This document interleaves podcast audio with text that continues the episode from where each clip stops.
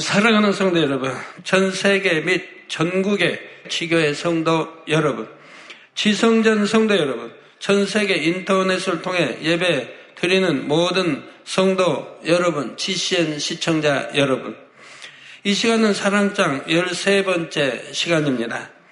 지난 시간까지는 고린도전서 13장 4절의 말씀대로 사랑은 오래 참는 것이고, 오늘 말씀 들으시면서 내가 사랑이 있나 없나 한번 점검해 보세요.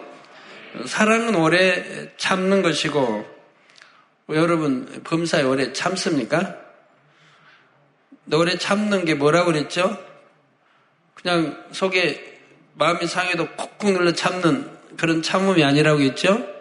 내 마음에서, 처음에는 물론 그렇게 참지만 기도하면서 능력받아 이제는 마음에서 꾹꾹 눌러 참는 그런 참는 것이 지나서 이제 마음에서 아예 뭐 참을 것도 없는 이런 단계로 들어가야 한다 했습니다. 온유한 것임을 말씀드렸습니다. 또한 투기하는 것, 자랑하는 것, 교만한 것은 사랑이 아님을 말씀드렸지요. 오늘 이 시간에는 고린도 전서 13장 5 전반절에 사랑은 무례히 행치 아니하며 하신 말씀으로 은혜를 나누고자 합니다. 무례하다는 것은 예의가 없는 것, 예의에서 벗어나는 것을 뜻합니다. 예를 들어 아랫사람이 윗사람을 무시하는 행동, 예절이라는 게 있는데 그런 걸 다 무시하는 행동. 예를 들어 인사를 한다고 하면 인사에도 다 예절 법이 있죠. 악수를 해도 남녀가 있을 때 누가 먼저 악수를 청한다는 것도 예절이고, 또 이제 윗사람 아랫사람이 있을 때는 누가 먼저 악수를 청해야 한다는 것도 예절이고, 또 인사할 때는 얼굴을 눈을 보면서 인사해야 한다는 것도 하나 예절이고, 눈동자 다른 데 두고 한다는 것도 아니죠. 또 우아래 사이에 그냥 목을 꼿꼿이 세우고 말로만 인사하는 것도 예절 어긋나는 것이고, 머리를 또 약간 숙일 줄 알아야 되고, 또 어느 상황에 따라서는 더 많이 굽혀야 할 때도 있는 것이고요. 그래서 예의가 없는 것, 예의에서 벗어나는 것을 무례하다 합니다. 의외로 많은 사람들이 상대에게 무례히 행하고도 자신이 무례했음을 깨닫지 못하지요. 특히 가까운 사람에게 더 그런 경향이 있습니다. 허물 없이 편하게 대한다는 것이 자칫 예의 없는, 즉 무례한 행동으로 나오기 때문입니다. 무례한 말과 행동으로 상대에게 불쾌함을 느끼게 하거나 더 나아가 피해를 주기도 합니다. 또한 하나님을 믿는다 하고 하나님을 사랑한다 하는 사람들 가운데도 정작 그 말과 행실을 보면 하나님을 사랑하는 것과는 너무나 거리가 먼 경우도 있지요. 그러나 진정 사랑이 있다면 무례히 행하지 않습니다. 만약 여러분에게 매우 값비싸고 아름다운 보석이 있다면 그 보석을 아무렇게나 취급하겠는지요? 깨질세라, 다칠세라, 또 기스날세라, 잃어버리지는 않을까 하여 아주 조심조심 귀중히 다룰 것입니다. 또 보석감도 아주 귀한 걸로, 또 보석감에 쌓는 것도 아주 비싼, 비싼 걸로 해서 아주 귀하게 쌓아서 이렇게 둘 것이고요. 하물며 진정 상대를 사랑한다면 얼마나 소중히 대해야 하겠는지요. 결국 무례한 것도 사랑이 없는 마음에서 비롯된다는 사실입니다. 이 시간 무례한 경우들에 대해 구체적인 사례를 들어 말씀드릴 때 스스로를 잘 점검해 보시기를 바랍니다. 혹여 여러분에게 해당되는 것이 있다면 기쁜 마음으로 변화되실 수 있기 바랍니다. 그래서 많은 영혼들이 여러분을 만날 때면 마치 주님을 만나는 것처럼 편안하고 기쁨이 넘칠 수 있기를 주님의 이름으로 축원합니다. 사랑하는 성도 여러분, 무례히 행하는 경우에는 하나님께 무례한 경우와 사람에게 무례한 경우가 있습니다. 그러면 먼저 하나님께 무례히 행하는 경우에 대해 살펴보도록 하겠습니다. 하나님은 우리 눈에 보이시지 않습니다. 이런 하나님 앞에 혹여 무례히 행하지는 않는지 돌아보려면 어떻게 해야 할까요? 하나님과 관련된 것들을 어떤 마음으로 어떻게 대하는지를 점검해 보면 됩니다. 하나님과 관련된 것이란 하나님 앞에 드리는 예배, 기도, 찬양, 하나님의 성전, 성물 등 모든 것을 말하지요. 예를 들어 예배 시간에 조는 것은 하나님 앞에 무례히 행하는 일 중 대표적인 것입니다. 여러분 조는 분들 가끔 보는데 굉장히 하나님 앞에 무례히 행하는 것 중에 대표적이라는 거 아시면 돼요. 그래서 조시는 분들의 기도는 상달되지도 하나님이 듣지도 않으신다는 거 아셔야 되고, 예배는 하나님 앞에 드리는 것입니다. 그러므로 예배 시간에 조는 것은 하나님 앞에서 절고 있는 것과 같지요. 한 나라의 대통령이나 회사의 회장, 사장 앞에서 조는 것도 너무나 무례한 일이 됩니다. 예를 들어 어떤 장관 모임이 있다. 대통령 함께 무슨 그 모임을 뭐라고 하나 이런 거 있다. 무슨 회의가 있다고 하면 만약에 도주 지사 등 다 군수도 모여서 대통령과 함께 어떤 회의가 있다고 한다고 해보세요. 그 안에 어떤 군수가 대통령 앞에 졸고 있겠습니까? 누가 졸고 있겠습니까?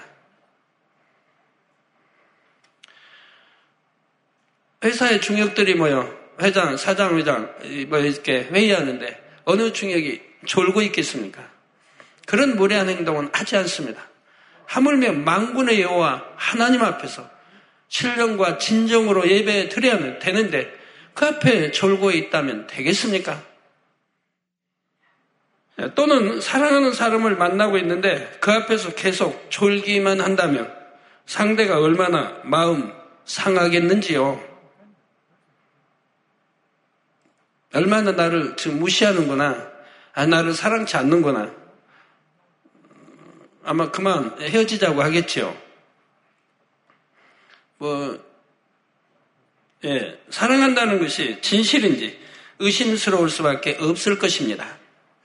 이렇게 조는 것 외에도 예배 시간에 옆 사람과 사사로운 대화를 하거나 딴 생각을 하는 것도 무례히 행하는 것입니다. 특히 단에서 먼 곳이나 본당 외의 다른 성전, 화상을 통해 예배 드리는 경우에는 더 주의해야 합니다. 하나님께서는 예배 드리는 곳 어디나 다 보고 계십니다. 이런 행함들은 예배 드리는 사람의 마음에 그만큼 하나님을 경외하는 마음과 성의가 부족하다는 것을 말해 주지요. 또한 이는 하나님께 무례한 것일 뿐 아니라 말씀을 증거하는 설교자나 예배를 인도하는 인도자에게도 무례한 것입니다. 예를 들어 성도가 설교 시간에 옆 사람과 대화하거나 잡념과 졸음에 빠져 있습니다. 그러면 설교자는 말씀이 은혜가 되지 않나 하고 염려를 하게 됩니다. 영감이 끊겨버려서 충만히 말씀을 증거하지 못할 수도 있고요. 그래서 이런 행실들은 결과적으로 함께 예배드리는 형제 자매들에게도 피해를 주므로 무례히 행한 것이 된다는 사실입니다. 예배 중간에 나가는 것도 마찬가지입니다. 물론 예배를 돕는 사명 때문에 중간에 나갈 수밖에 없는 특별한 경우도 있습니다. 그 외에는 정말 특별한 경우가 아니라면 예배가 다 끝난 후 움직이는 것이 합당하지요. 어떤 사람들은 설교만 잘 들으면 되지 하고 예배가 끝나기 전에 나가는 경우가 있는데 이는 너무나 무례한 것입니다. 전에 내기 강의를 통해 하나님께서 기뻐 받으신 온전한 예배에 대해 설명한 바가 있습니다. 레위기 1장 6절에 보면 그는 곧 제사장들은 또 그 번제 희생의 가죽을 벗기고 각을 뜰 것이요 하고 하나님께서 모세에게 명하십니다. 번제는 구약시대의 제사로 오늘날의 예배에 해당됩니다. 번제를 드릴 때는 하나님께 드릴 제물 곧 짐승을 각을 떠서 각든 부위들을 전부 불살라 드렸지요. 이는 오늘날로 말하면 예배를 일정한 형식과 순서에 따라 처음부터 끝까지 온전히 다 드리는 것을 의미합니다. 이처럼 예배 드리려면 먼저는 지각하지 않아야 합니다. 사람들과의 약속 시간에 늦는 것도 큰 신뢰가 되는데 하물며 하나님 앞에 늦는 것은 얼마나 무례한 일입니까? 저는 초신자 때부터 신앙생활하면서 예배 시간에 하나님께 늦게 이렇게 간 기억은 없습니다. 늦어도 10분 전에 자리에 앉아서 예배 볼 준비를 하고 했지, 늦어도 10분, 그러니까 15분 또는 20분 전에 앉아서 예배 준비를 했습니다. 지각해 본 기억은 한 번도 없는 것 같아요. 하나님께서는 우리 예배를 받으시기 위해 항상 먼저 예배의 자리에서 기다리고 계시지요. 그러므로 우리 편에서도 예배 시작 시간에 딱 맞춰서 올 것이 아닙니다. 미리 와서 회개 기도를 드리는 등 예배를 준비하는 것이 하나님께 대한 예의이지요. 그리고 예배는 묵도나 사도신경으로 시작해서 축도나 주기도문도 마칠 때까지 모든 순서를 마음 다해 드려야 합니다. 찬양이나 기도를 드릴 때 헌금 시간이나 광고 시간에도 집중해서 정성 다해 드려야 하지요. 특히 기도는 하나님과의 대화입니다. 찬양은 단순히 노래가 아니라 하나님 앞에 마음의 향을 실어드리는 곡조 있는 기도이지요. 그러므로 예배의 한 순서로 드릴 때뿐 아니라 기도회나 찬양예배, 구역예배 등을 드릴 때도 항상 동일한 마음으로 정성껏 드려야 합니다. 예를 들어 본재단에는 다니엘 철야 기도회가 있습니다. 기도에 특별한 이유 없이 지각하거나 기도 중간에 까닭 없이 돌아다니고 졸음과 잡념 속에 중언부언 기도한다면 이는 다 무례히 행하는 것이 되지요. 또한 기도하는 사람을 툭 치거나 몸을 흔들어 기도를 중단시키는 것도 무례한 행동이 됩니다. 여러분, 기도는 하나님과의 대화인데 만군의 하나님과 대화하는데 옆에서 대화를 중단시키고 흔들면 이게 되겠습니까? 하나님이 아닌 우리 인간 사회에서도 상하에 대화하는데 끼어들어서 대화를 중단시키는 것도 무례한 것인데 하물며 아버지 앞에 기도하는 것을 흔들어서 기도를 중단시킨다면 참 무례한 것이죠. 다른 사람이 부른다고 해서 기도하다가 바로 눈을 뜨고 기도를 멈추는 것 또한 마찬가지이고요. 사람 사이에도 대화 중에 누군가 끼어들거나 대화를 한쪽에서 일방적으로 중단하는 것은 예의에 어긋납니다. 따라서 하나님과의 대화인 기도를 할 때는 더 주의하여 반드시 마무리를 한 뒤 마쳐야 하지요. 이 밖에도 예배 시간에 휴대폰을 사용하는 것, 어린아이들이 떠들고 뛰고 장난하는 것을 그대로 방치하는 것도 무례한 것이 됩니다. 물론 예배 시간에 휴대폰을 켜고 있어도 아니 되겠고요. 반드시 끄고 있어야 되겠죠. 또 그만큼 웃분들과 대화할 때도 끄고 있어야 되겠고요. 예배 시간에 껌을 씹는다거나 음식을 먹는 것도 그러하지요. 우리나라는 이거 예법에 크게 어긋나니까 그리 하는 분이 없지만 외국에 가면 예배 시간에 웃사람 참 나이 드신 분도 껌을 툭툭 씹고 있는 분들이 있어요. 또 웃사람과 대화하면서도 껌을 씹는 분들이 있어요. 심지어는 TV에 그런데 나와서 대담하면서도 껌을 씹는 분들을 봤어요. 우리나라로서는 참 이해되지 않는 거죠. 그나 그 나라라고 해도 마찬가지입니다. 예의에 크게 어긋나는 일이죠. 우리가 하나님 앞에 대화하면서 껌 씹고 있다고 생각해 보세요. 아니 뭘 먹고 있다고 이게 상상이 됩니까? 수많은 청취자가 보고 있는 앞에서 그게 됩니까? 또 예배에 나올 때의 모습도 중요합니다. 예배에 나오는데 집에서 입고 있던 대로 일하던 차림으로 그냥 아무렇게나 입고 온다든지 하는 것은 예의가 아니지요. 만약 여러분이 대통령을 만나러 간다면 어떤 옷을 입고 가시겠는지요? 작업복이나 아무렇게 그냥 잠바 차림 아무렇게 입고 가시겠습니까? 가장 좋은 옷, 깨끗하고 단정한 옷을 입고 갈 것입니다. 대부분 정장을 하고 가시겠지요. 복장은 상대에 대한 존경심을 표시하는 하나의 수단도 되기 때문입니다. 하나님을 참으로 믿는 하나님의 자녀들은 하나님이 얼마나 존귀한 분이신지 압니다. 그래서 예배에 나올 때 가장 깨끗하고 단정한 모습으로 나오게 되는 것입니다. 물론 예외도 있습니다. 수요예배나 금요철야 예배 때는 일터에서 바로 오시는 분들이 많지요. 예배 시간에 최대한 맞춰 오느라 서두르다 보면 일터에서 입던 작업복이나 편한 옷을 그대로 입고 오시는 경우가 있습니다. 하나님께서도 이런 경우는 무례하다 하시는 것이 아니라 오히려 기뻐하시지요. 바쁜 일과 중에도 어찌하든 예배를 시간 맞춰 오고자 한 마음의 향을 받으시기 때문입니다. 하나님께서는 각 사람의 중심을 보시지요. 그러므로 결코 외모만 보고 다른 사람들을 판단하는 일이 없으시기를 부탁드립니다. 예배에 대해 한 가지만 더 말씀드리면 술을 마시거나 담배를 피우고 예배에 나오는 것도 하나님 앞에 무례히 행하는 것이 됩니다.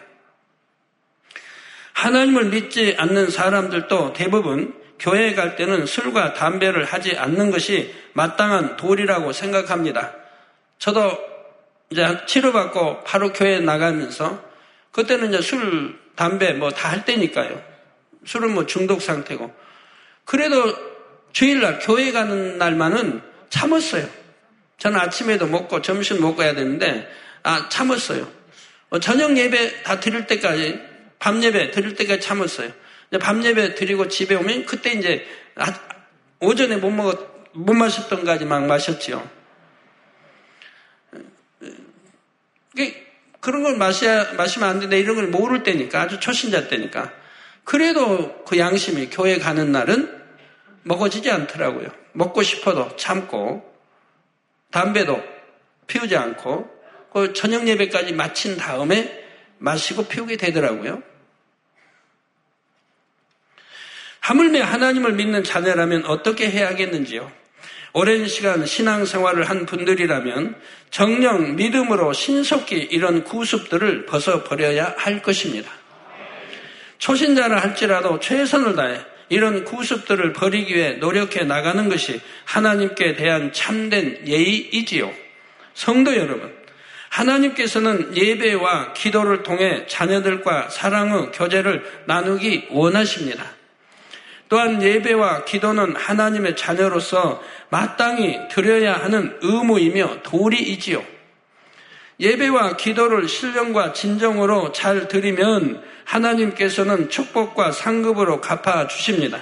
마음의 소원과 간구도 신속히 응답해 주시지요. 여러분의 마음의 향을 기뻐 받으시기 때문입니다. 어떤 분들이 이제 아파서 이렇게 오면 이제 제가 묻는 이제 경우가 있어요. 그분이 이제 어떤 그분이나 이제 가족과 같이 왔을 때 묻는 경우가 있어요. 안식일을 온전히 지키지 못하시죠? 뭐라고 하면 가족이 옆에서 대답을 합니다. 안식일 다 지키는데요. 그러면 끝이에요. 문제 해결을 할 수가 없어요.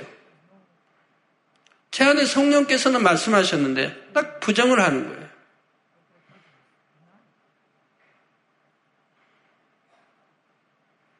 그 안식일을 어떻게 지키는지를 안다면 그렇게 쉽게 나오진 않을 거라 이 말이에요. 교회 나와서 앉아만 있다고 예배는 아니지 않습니까? 신령과 진정으로 예배를 드리라고 했는데 잡념 없이 졸지 않냐고 다른 생각 안 하고 아버지 말씀을 키담아 듣는 것이 참 예배이지요. 그래야 하냐고 왔다 앉아만 가고 딴 생각하고 세상 생각, 돈 벌 생각하고 오늘 뭐 야구 아주 그냥 결승하는데 그 보고 싶다 생각하고 등산, 뭐 낚시, 골프 이런 거 생각하고 앉았다 간다면 그건 예배 드린 게 아니지 않습니까? 신령과 진정으로 저 하나님이 받으시는 예배를 드린 게 아니지 않습니까? 근데 무조건 다 옆에서 예배 뭐 안식일 잘 지킨다고 해버린다 이 말입니다. 그러면 제가 더 이상 할 말이 없죠. 그러고 나서 다음에 당회장님이 사실은 거짓말이 됐네요. 얼떨결에 대답을 했다. 즉 대예배만 드리고 가는데요. 저녁 예배는 안 드리고 아니면 가끔 빼먹고요. 이런 이제 대답을 하는 분이 많이 있습니다. 자, 그렇지 않고 무례한 행함들을 1년, 2년 계속 쌓아나간다면 결국 하나님과의 사이에 담을 깊이 만들게 됩니다. 부부나 부모, 자녀 사이에도 사랑이 없는 관계가 지속되면 여러 가지 문제가 생길 수 있습니다. 하나님과의 관계도 마찬가지이지요. 하나님과의 사이에 담이 생기면 질병, 사고 등에서 지킴받지 못함으로 갖가지 문제를 만나기도 합니다. 오랫동안 기도해도 소원을 응답받지 못하기도 하지요.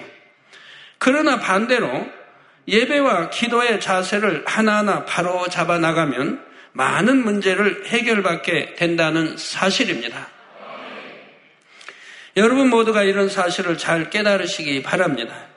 요한복음 4장 24절에 하나님은 영이시니 예배하는 자가 신령과 진정으로 예배할지니라 하신 대로 영이신 하나님께 모든 예배와 기도, 찬양을 신령과 진정으로 드리시기를 주님의 이름으로 축원합니다.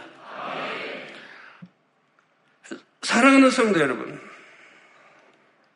하나님은 성전에서 무례히 행하는 것, 예를 들어 성전에서 혈기 내며 큰 소리로 다툰다든지 사업이나 오락 등 세상적인 이야기를 하면 안 되지요. 하나님의 성물을 함부로 다루어 상하게 하거나 부수는 것, 낭비하는 것 등도 마찬가지입니다. 시편 11편 4절 전반절에 여호와께서 그 성전에 계시니 여호와의 보좌는 하늘에 있으며 하신 대로 성전은 존귀하신 하나님께서 거하시는 곳입니다. 구약시대에는 성소에 아무나 들어갈 수 없었고 제사장들만 들어갈 수가 있었습니다. 성소 안쪽의 지성소는 대제사장만 그것도 1년에 한 번만 들어갈 수 있었지요. 거룩하게 구별된 공간이었기 때문에 죄가 있는 사람이 들어가면 죽임을 당합니다. 그러나 오늘날은 우리 주님의 은혜로 누구나 성전에 들어와 예배할 수 있게 되었습니다. 히브리서 10장 19절에 그러므로 형제들아 우리가 예수의 피를 힘입어 성소에 들어갈 담력을 얻었나니 우리 주님 십자가 지셔 피 흘려주심으로 인해서 믿는 자에게는 이제 바로 예수의 피를 힘입어 성소에 들어갈 담력을 얻었나니 한대로 예수님께서 보혈로 우리 죄를 대속해 주셨기 때문이지요. 이런 사랑을 베풀어 주신 우리 예수님께서도 성전을 더럽히는 것을 용납하지 않으셨습니다. 성전에서 매매하는 사람들을 보시고는 마태복음 21장 13절에 기록된 바 내 집은 기도하는 집이라 일컬음을 받으리라 하였거늘 너희는 강도의 구려를 만드는도다 하시며 엄히 꾸짖어 내어 쫓으셨습니다. 상을 엎으시고 노끈으로 채찍을 만들어서 치고 엎으시고 막 하셨다면 우리 예수님 말입니다. 얼마나 진노하십니까? 즉 거룩한 아버지 하나님 성전, 아버지께서 성전을 더럽혔기 때문이라 이 말입니다. 그러니까 우리 주님도 참지 않으셨다 이 말을 그런 거군요. 그래서 마태복음 20장 13절 기록된 바 내 집은 기도하는 집이라 일컬음을 받으리라 하였거늘 너희는 강도의 구레를 만든다. 즉 성전 안에, 성전 아니라니까 이 안을 말하는 거 아니에요. 뜰을 말하는 거예요. 왜? 그 당시는 제사장 외에는 성전을 못 들어갔으니까요. 이 지성소는 대제사장만 누르고 성전은 제사장만 누르고 그러면 예배는 어디 이제 드린다 이럴 때는 회당에서 드렸죠, 회당. 그 성전, 하나님의 성전에는 들어올 수가 없었다, 이 말입니다. 그러니까 이제 뜰이죠, 뜰. 뜰을 지금 성전이라, 다 뜰도 성전이라, 이 말입니다. 그런데 이 성전 안에서 뜰에서 매매하는 것을 하나님이 뭐라고 하십니까? 우리 주님이 뭐라고 하십니까? 강도의 구려를 만들었다고 해요. 강도의 구려를 만들었다. 성전 건물 안도 아니고 성전 뜰에서 하나님께 드릴 예물을 매매하는 것이었지만 이 또한 결코 용납하지 않으셨지요. 여기서 한 가지 깨달을 수 있는 것은 성전이란 단위 있는 예배당만 말하는 것이 아니라는 사실입니다. 성전 담장 안의 마당과 부속 시설 등 성전을 이루고 있는 모든 공간을 의미하지요. 하나님의 이제 예루살렘 하나님의 성전은 100만 명이 들어가요. 뜰이 워낙 넓어서 100만 명이 들어갈 수 있는 뜰이에요. 거기서 이제 매매들을 했다 이 말입니다. 하나님께 제사 드리기 위한 양이나 뭐 비둘기나 소 이런 것을 매매했다 이 말입니다. 그것도 바로 강도의 구례를 만들었다고 우리 주님이 진노하신다 이 말입니다. 이런 걸 여러분이 아신다면 성전 안에서 매매하는 일은 결코 없어야 합니다. 또 하나님의 성전을 더럽힌 일은 결코 있어서는 아니 되는 것이라 이 말입니다. 그러므로 성전 어디에 거하든지 작은 말과 행실 하나하나가 더 거룩하고 온전하도록 주의하시기를 바랍니다. 모든 성물들도 동일한 마음으로 대하시기를 부탁드립니다. 시편 84편 10절에 보면 주의 궁정에서 한 날이 다른 곳에서 첫날보다 나은지 악인의 장막에 거함보다 내 하나님 문지기로 있는 것이 좋사오니 하는 고백이 나옵니다. 하나님의 사람 다윗이라면 바로 이런 고백이 나오죠. 하나님 문지기로 있는 것이 좋다. 세상에 어떠한 것보다 하나님 문지기로라면 쓰임만 받을 수 있다면 그것도 좋다. 그게 더 좋다 이 말이에요. 하나님께 쓰임 받을 수만 있다면. 이 고백에는 하나님을 너무나 사모한 나머지 문지기로 살더라도 하나님의 성전에 살기를 원하는 진실한 마음이 담겨 있지요. 이처럼 하나님을 향한 사랑이 지날수록 하나님의 성전도 사모하게 되니 성전에서 무례히 행할 일도 없을 것입니다. 그러므로 여러분 모두는 하나님과 관련된 것은 어떤 것이든 늘 하나님께 하듯 예를 다해 소중히 대하실 수 있기를 바랍니다. 그리하여 날이 갈수록 하나님과의 사랑의 관계가 더 돈독해지시기를 주님의 이름으로 축원합니다. 사랑하는 성도 여러분, 다음으로는 사람에게 무례히 행하는 경우에 대해 살펴보겠습니다. 요한일서 4장 20절에 누구든지 하나님을 사랑하노라 하고 그 형제를 미워하면 이는 거짓말하는 자니 즉 하나님을 사랑한다는 말이 거짓말이면 내 형제를 미워하면 보는 바 그 형제를 사랑치 아니하는 자가 보지 못하는 바 하나님을 사랑할 수가 없느니라. 보이는 내 형제도 사랑치 못하면서 보이지 않는 형제를 사랑한다 말이 됩니까? 이런 것처럼 형제 자매에게 무례히 행치 않을 때라야 하나님께서도 하나님 사랑합니다 하는 고백이 진실하다고 믿어주실 수 있지요. 어떻게 눈에 보이는 사람에게조차도 무례한 사람이 눈에 보이지 않는 하나님께는 예를 다할 수 있겠습니까? 하나님을 사랑한다면 결코 형제 자매에게 무례히 행해서는 안 되지요. 그렇다면 형제 자매에게 무례히 행하는 일들에는 어떤 것들이 있을까요? 보통 상대의 입장을 고려하지 않고 자신의 유익만을 구하다 보니 무례한 행함들이 많이 나오게 됩니다. 상대의 마음에 불쾌함을 주기도 하고 시간 물질적으로 손해를 입히기도 하지요. 예를 들어 전화를 할 때에도 지켜야 할 예의가 있습니다. 자신의 입장만 생각하고 밤늦게 전화한다거나 바쁜 사람에게 전화해서 오랫동안 붙들고 있다면 상대에게 얼마나 피해를 주는 것입니까? 약속 시간에 늦는 것, 남의 집에 불쑥 찾아가는 것도 무례한 일이 됩니다. 친구, 이웃 등 사람 사이에 서로 만나고 교제를 할 때도 이처럼 지켜야 할 예의가 있는 것이지요. 그런데 우리 워낙 허물 없이 지내는 사이인데 그처럼 일일이 따지는 것은 오히려 정감 없지 않나 하고 생각하실 분이 계십니까? 부부간에도 마찬가지고요. 물론 모든 것을 다 이해해 줄 만큼 정말 허물 없는 사이도 있을 수 있습니다. 그러나 상대의 마음을 100% 헤아리기는 어렵지요. 그러므로 혹여 이것이 자신만의 생각은 아닌지 늘 상대의 입장에서 생각하기를 힘써야 합니다.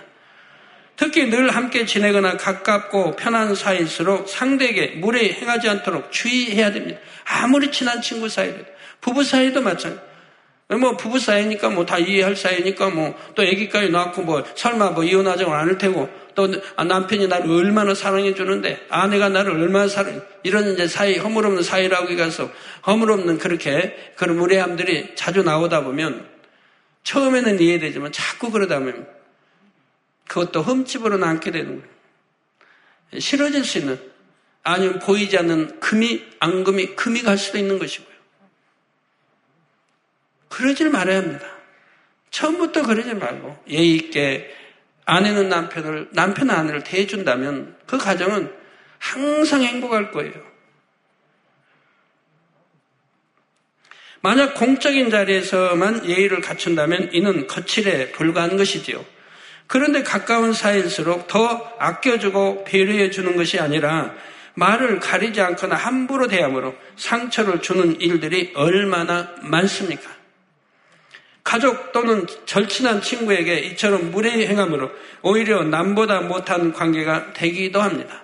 우린 친한 사이니까 그래야지만 그 친한 사이가 얼마나 오래 가나요? 또 나이가 어리거나 지위가 낮은 사람, 아랫사람이라 해서 무례히 대하는 경우들이 있습니다. 반말을 하기도 하고 무시하고 명령하는 태도로 대해서 불쾌함을 느끼게 하기도 합니다. 어떤 경우는 기관장도 기관원들에게 막 명령한다고 그래요. 커피 좀 끓여와, 음료수 좀 가져와, 막 명령한다고 보입니다. 그래도 아무 커피 가져오고 기관원이 여튼 음료수 가져오고 심부름해도 불쾌하게 생각은 안 든다 이 말이에요. 이제 그런 사이니까 그만큼 이제 그런 사이니까 명령하겠죠. 그러지만 명령하지 않고. 참 예의에 맞게 기관원도 대우했더라면 그 사람은 영으로 들어갈 수는 그릇인데 그러지 않고 그렇게 할 때는 영으로 들어갈 수가 없다 이 말입니다. 내 무례함이 아무리 친한 친구 사이, 부부 사이 아니면 기관원이라 해서 그렇게 했다면 그 사람은 그냥 육에 있는 거지 영으로 들어갈 수가 없다. 내가 영으로 들어가려면 이런 거 하나까지도 다 버릴 건 버리고 뜯어 고칠 건 고쳐 나가야 한다 이 말입니다. 그래야 내가 마음에 정말 선과 영으로 읽을 수 있고 영으로 들어갈 수가 있는 것이라 이 말이에요. 이런 거 하나는 뜯어고치지 않으면 아니 되는 거라 이 말이에요. 특히 교회 주의종이나 일꾼들은 양떼를 관리하는 입장이라고 해서 반말을 하거나 명령하고 지시하는 말투를 쓰는 일이 있어서는 안 되겠지요. 레위기 19장 32절을 보면 너는 샛머리 앞에 일어서고 노인의 얼굴을 공경하며 내 하나님을 경외하라 했습니다. 그런데 오늘날 부모나 스승, 연로하신 분 등 마땅히 섬겨야 할 분들이라도 중심에서 섬기는 모습을 찾아보기가 쉽지 않습니다. 혹자는 세대가 변한 것을 어쩔 수 없다 말하지만 하나님의 뜻은 사람 사이에도 그 도리를 다 아는 것이요. 또한 하나님의 자녀라면 세상의 법과 질서도 잘 지켜서 무례히 행하는 일이 없어야 합니다. 아무리 세월이 흘러도 진리는 변함이 없는 거예요. 예, 범절이든 지켜야 할 도이든 다 변하는 게 아니라 이 말입니다. 예를 들어 공공장소에서 소란을 피우거나 침을 뱉거나 교통법규를 어긴다면 이는 많은 사람들에게 무례히 행하게 되는 것이죠. 자, 우리는 이 세상에서 하나님의 자녀로 살아가고 있습니다. 여러분 모두가 마태복음 5장 16절에 이같이 너희 빛을 사람 앞에 비치게 하여 저희로 너희 착한 행실을 보고 하늘에 계신 너희 아버지께 영광을 돌리게 하라. 저 여러분의 착한 행실, 선하고 다 착한 행실을 그건 곧 하나님께 영광 돌리는 거라 이 말입니다. 아, 저 사람은 교회 다니니까, 저 사람은 하나님을 믿으니까 저렇게 참 행동이 착하고 참 거룩하게 한다. 착하다. 그럼 곧 그게 하나님께 영광 돌리는 거 아닙니까? 모두에게 감동을 주는 삶을 사시기를 주님의 이름으로 축원합니다. 결론을 말씀드립니다. 사랑하는 성도 여러분, 대부분 사람들은 매일매일 사람들을 만나 대화하고 같이 식사를 하고 함께 일을 하는 등 많은 시간을 함께 합니다. 그만큼 인사 예절, 대화 예절, 식사 예절 등 범사에 지켜야 할 예절도 많지요. 그런데 사람마다 배움과 지식이 다르고 나라와 민족마다 문화도 다릅니다. 그렇다면 무엇을 기준 삼아 예의를 다해야 할까요? 바로 여러분의 마음 안에 있는 사랑의 법입니다. 여기서 사랑의 법이란 바로 사랑 자체이신 하나님의 법을 말하는 것입니다. 저 여러분의 마음 안에 하나님의 말씀을 양식 삼고 말씀대로 행해 나가는 만큼 우리 주님의 교양을 갖춤으로 무례히 행치 않게 되지요. 사랑의 법에 담긴 또 한 가지 의미는 바로 배려입니다. 무례함이란 결국 상대를 배려하지 않는 마음, 곧 사랑이 없는 마음에서 비롯됩니다. 따라서 상대를 진정 사랑하면 상대를 늘 배려함으로 무례히 행하지 않게 되지요. 여러분의 마음에 온전한 사랑을 이루시면 이 사랑의 법을 온전히 따르게 됩니다. 그러므로 신속히 이 온전한 사랑을 마음에 이루셔서 천국에서와 같이 어떤 영혼이든지 주님을 대하듯 예를 다해 섬기시기 바랍니다. 그래서 장차 천국에서 하나님과 천사들 모든 사람들에게 최고로 존귀 여김받게 되시기를 주님의 이름으로 축원합니다. 할렐루야. 전능하신 사랑의 아버지 하나님, 이 시간 기도받는 모든 성도님들 위해 안수하여 주옵소서. GCN 방송과 인터넷과 화상을 통해 기도받는 지교회와 지성전 그리고 전세계 하나님의 자녀들 위에도 시공간을 초월하여 역사하여 주시기를 원합니다. 믿어지는 믿음을 주시고 부정적인 생각과 의심의 세력을 물리쳐 주옵시며 모든 시험 환난도 물리쳐 주옵소서. 머리부터 발끝까지 오장육부 뼈 마디마디 온몸의 신경 조직 세포 등 아픈 곳마다 성령의 불로 태우시고 근본의 빛으로 역사하여 주옵소서. 예수 그리스도의 이름으로 명하노니 원수마귀 사단 모든 질병 균 연약함아 물러가라. 빛이 여임하라. 모든 불친 난치병도 성령의 불로 태워 깨끗하게 역사하여 주옵소서. 말라리아를 비롯한 모든 풍토병도 물리쳐 주옵소서. 깨끗함을 입을 지어다. 감기, 기침, 열, 몸살, 독감 등 각종 유행성 질병도 다 물러가라. 어떠한 유행성 질병 균도 틈타지 않게 지켜 주옵소서. 위암, 폐암, 간암, 유방암, 자궁암, 대장암, 피부암 등 각종 암과 에이즈, 백혈병, 뇌졸중, 고혈압, 저혈압, 심장병, 폐병, 위장병, 당뇨, 부인병, 피부병, 갑상선 질환과 모든 염증도 깨끗게 하여 주옵소서. 소아마비, 중풍, 관절염, 디스크도 온전히 하여 주옵소서. 요통, 두통, 신경통을 비롯한 모든 통증은 사라질지어다. 간질, 자폐증, 우울증, 조울증, 노이로제 등 모든 정신질환도 물러가라. 모든 마비된 것도 풀어지고 일어나 걷고 뛸지어다. 눈도 잘 보이게 하옵시고 귀도 잘 들리게 하여 주옵소서. 소경은 눈을 뜨고 기머거리는 들으며 벙어리는 말할지어다. 각종 사고, 후유증도 깨끗게 하시고 부러진 뼈도 붙여 주옵소서.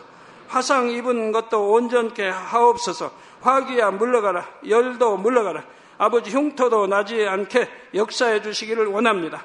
마약을 비롯하여 각종 약물과 독극물 중독도 깨끗함을 입을지어다. 죽은 신경과 세포가 살아나며 죽은 자도 살아나게 하여 주옵소서.